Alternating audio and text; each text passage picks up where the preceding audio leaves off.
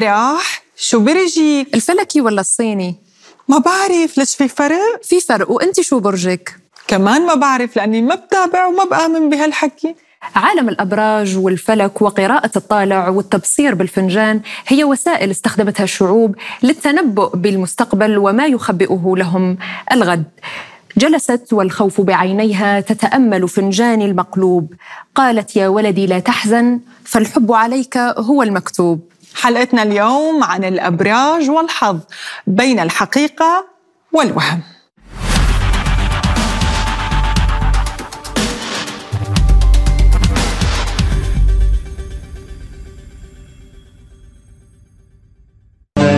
أفتح فنجاني في الليلة آلاف المرات. وأجرد طب العطارين وأترك باب العرافات ما بس الحب يا كاظم هو اللي بيخلينا نروح لعند العرافات ونطرق بابهم.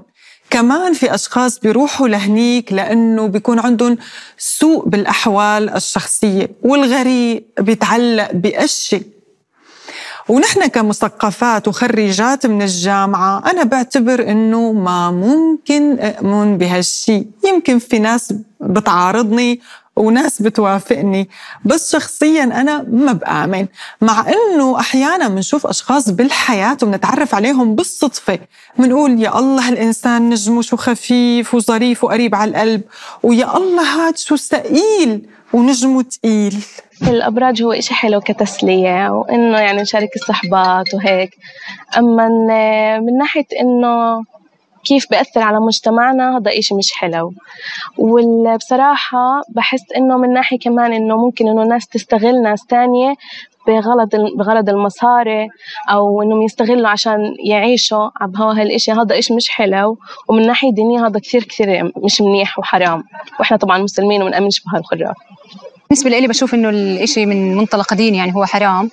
آه في عنا آية بين بتحكي إنه كذب المنجمون ولو صدقوا. يعني ما ما بعرف آه إذا في هدف تاني غير إنه يكون الإشي سياسي أو آه بدهم يلموا شهرة أو ممكن يكون مال. يعني أغلب الناس اللي بتحكي بهذا الموضوع بتكون ما بتعرف أصلا ولا بتفهم فيه. وشفنا كثير شيوخ تنبأوا تنبأوا عن شغلات كثير وبالنهاية بيكون كله غلط. وبس ربنا اللي بيعلم بالأمور اللي بدها تصير بالمستقبل. فإذا الواحد بحب يعني بس يقرأ عن الموضوع أو يعني من ناحية الفضول ليس أكثر يعني. أنا هيك بشوف صراحة. على اختلاف الثقافات والديانات هناك الكثير من الناس من يؤمنون فعليا بحقيقة ثبوت عالم الأبراج والتبصير بالفنجان وقراءة الطالع. يعني آه هذا العالم عالم كبير. حتى لو إلى يومنا هذا لا يوجد إثباتات علمية بثبوت هذا الشيء لكن هناك اعتقادات لأناس بأن التنبؤات ثبتت من قبل المنجمين. وكما يقال صدف المنجمون ولو كذبوا. يعني هناك أشخاص يا نغم ما بيفوتوا لا على البورصة ولا على مشروع قبل ما بيشوفوا شو الطالع مخبي لهم لها اليوم. وبيعتبروا أنه في أيام بالشهر هي أيام حظ لهم. برج الميزان طبعا أغلبكم بيعرف شو هي صفات برج الميزان. أنا كتير بحب برجي كتير بتابع أخبار الفلك. طبعا والشيء اللي خلاني أتابع أكثر هو الشيء اللي صار معي بال 2009 لما كان زحل موجود ببرج الميزان وضل سنتين. طبعا ضايقني بكثير الأوقات حاسبني على كثير أشياء. يعني تعلمت دروس كثير كبيرة. وطبعا الضربه اللي ما بتقتلك بتقويك. آه بعد يعني ما طلع زحل من برج الميزان انفتحت آفاق كتير جديدة بحياتي. آه فحسيت حالي إنه يعني حصدت حصدت آه الصبر اللي صبرته والتعب اللي تعبته حصدت ثمرة هذا التعب والصبر. بشكل عام يعني بالنسبة للتوافق للأبراج هلأ أنا مع الكل محترمة وصديقة ودبلوماسية. بس بحس حالي يعني إنه إنه كارتباط ممكن أتوافق مع أبراج نارية أكثر أو أبراج هوائيه يعني مثل برجي مثلا. يعني أما بقية الأبراج مثلا الترابية أو المائية يعني غيرتهم الزايدة غموضهم شوي بخوفني. ف ما حدا بيعرف شو يعني مثل بيقولوا هذا العلم عند الله يعني. آه مثل ما قلت لكم أنا حدا كتير بيآمن بالأبراج وبتابع وخصوصا برجي. وقت اللي بيقولوا علماء الفلك إنه مثلا آه، اليوم معاكس طبعا باخذ حذري.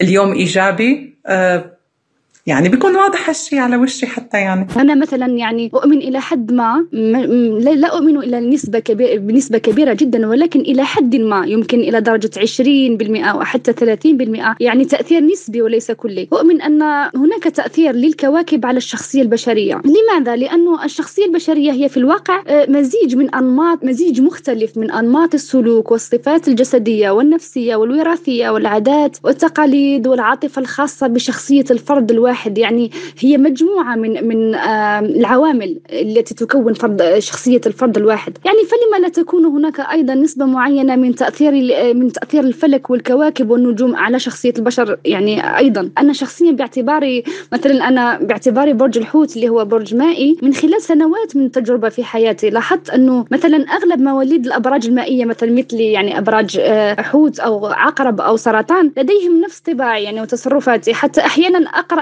أفكارهم وهم يقرؤون أفكاري.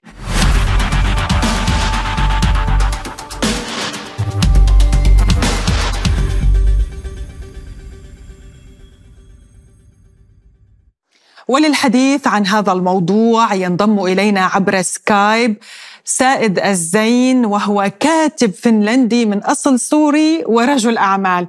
يعني آه، سيد سائد أنا رح جن من قصة من كتاب كامل عن الحظ واقتصاد وأرقام وبيانات. يعني كيف جمعت بين عالم الأرقام وعالم الحظ؟ مساء الخير نغم. مساء الخير فرح. شكرا كثير على استضافتي معكم. الحقيقة اللي, اللي بينظر للحياة وواقعنا الحالي آه، بيلاحظ إنه دائما في أشياء غير مفهومة في الحياة. آه، لا يمكن تفسيرها بالعلم المتوفر حاليا لا يمكن تفسيرها بالأرقام لا يمكن وضعها تحت المجهر. آه، فمن من هذا من هذا المفهوم بدأت رحلة البحث والاستقصاء عندي. وتوصلت إنه طبعا الحظ له دور كبير جدا في حياتنا. آه، مش بس في حياتنا المادية مش بس في حياتنا العاطفية. مثال مثال. أعطيني مثال مثلا. صار معك هيك شيء؟ مثلا مثلا آه، شريك حياتك لما بتصادفي شريك حياتك المناسب هذا هو حظ. آه، لما بتاخذي شغل آه، بتحسي فيه مرتاحة بحياتك هذا حظ. لما مثلا تتأخري ربع ساعة عن قطار فاتك والقطار راح عمل حادث بالأخير وكثير ناس توفوا هذا حظ. فهناك أمور جدا بالحياة ما بنفهمها ما بنقدر نفهمها. هذا الكتاب اللي كتبته The Holy Book of Luck هو كان محاولة لتشريح الحظ لفهم أعمق عن الحظ.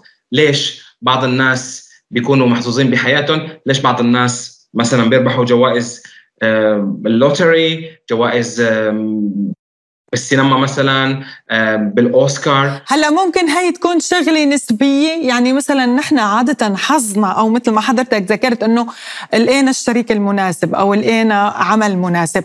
ما هو بيعتمد على قراراتنا برأيك؟ يعني قرارنا. وصلنا لهي النتيجة. مو الحظ. بالضبط. وحتى تاخذي القرار الصح لازم تكوني محظوظة من البداية.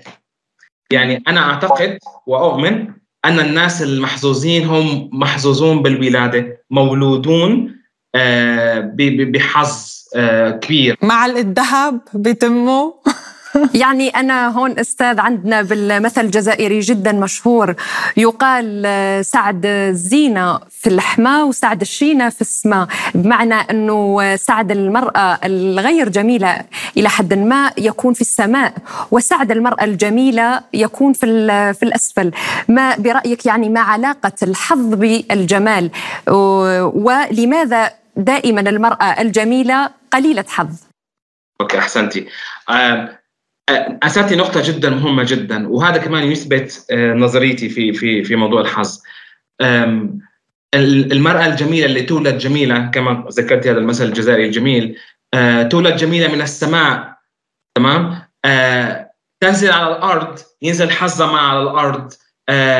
يبدو يبدو بسبب اعتقادها هي نفسها أنها جميلة. لا تحتاج أن تبذل مثلا بعض الجهد لا تحتاج أنه تعمل تقوم بالأشياء اللي بتزيد حظها آه، يبدو أن الحظ يجافيها أنا لاحظت أنه آه، حتى تكوني محظوظة أكثر بحياتك لازم تشتغلي طبعا لازم تعملي كل شيء لازم الرادارات عندك تكون شغالة 24 ساعة لازم تكوني دائما فضولية. لكن يبدو أن النساء الجميلات آه، بياخذوا جمالهم آه، كأنه آه، أمر منتهي. كأنه أمر مفروغ منه ف عذر يعني للامبالاة.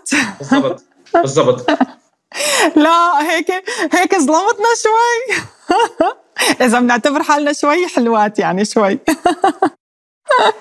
خاصة في الجانب العاطفي المرأة الجميلة ما يكون حظها كثير موفق الشريك بيكون دائما؟ يا حرام الله يعينهم الجميلات دائما هيك. مو دائما يعني 90% بيكونوا مظلومات بالشريك. آه. كما قلت لك لأنهم بياخذوا الجمال بأنه أمر مفروغ منه فما في داعي يعني يشتغلوا أو يعملوا جهد أكبر ليحققوا الشغلات اللي بدهم إياها. شكرا جزيلا لك سائد الزين الكاتب آه، السوري من أصل سوري فنلندي ورجل الأعمال. شكرا جزيلا لك كنت معنا عبر سكايب. شكرا لك. ونحن محظوظين أنك معنا.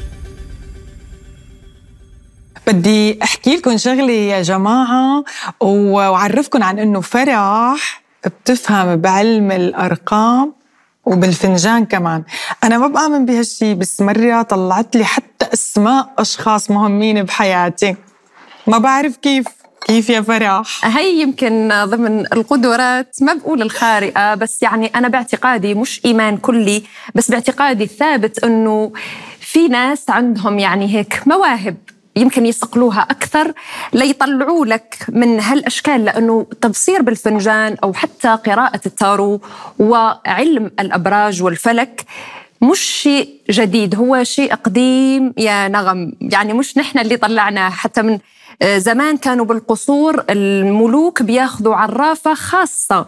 يعني مش يحتجزها بس ياخذها له في القصر. لتقله وتتنبأ له شو مخبي له القدر والمستقبل. وأحيانا بتزبط هالتوقعات وأحيانا كتير لا.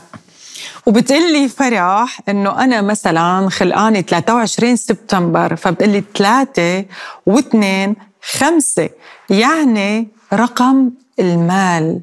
مال إيه اللي أنت جاي تقول عليه؟ أي مال؟ الله يعيننا. نحن معترين اسم إنه نحن مال وصحافه بس أنا عم بقترح على فرح نفتح مكتب.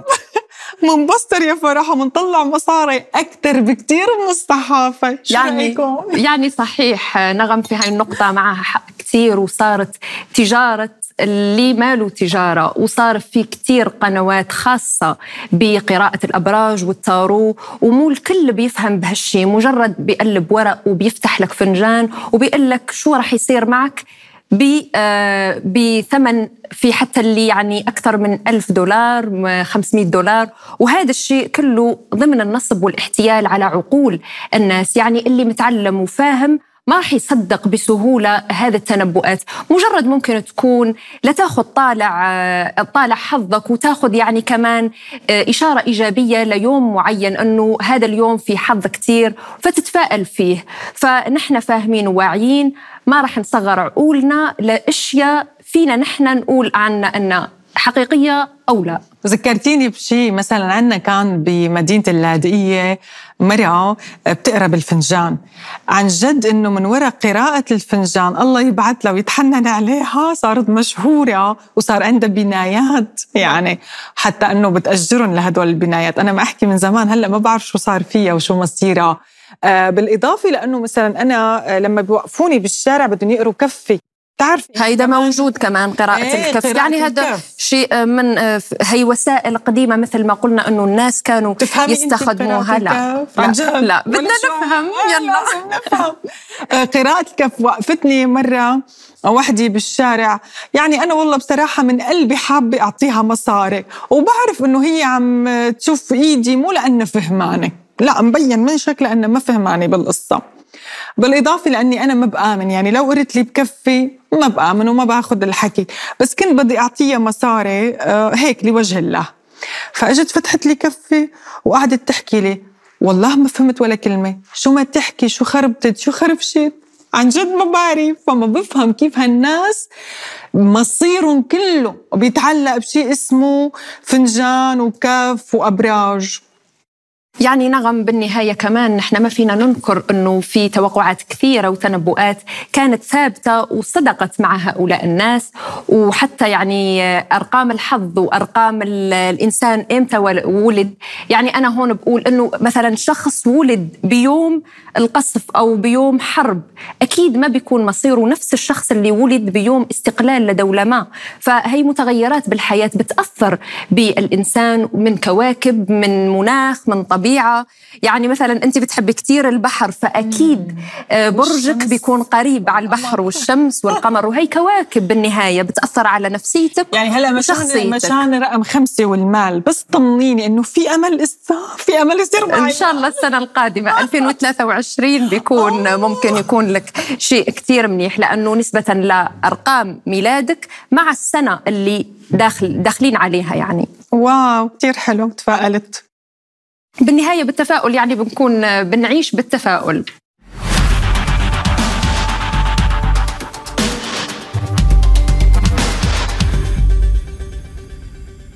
نهاية حلقتنا لليوم متابعينا الكرام من أرب بوينت بودكاست تابعونا على فيسبوك ويوتيوب وبودكاست واكتبوا لنا تعليقاتكم لنتأكد أنتم بتآمنوا ما بتآمنوا. حابين نقدم لكم شيء جديد ومحتوى جديد؟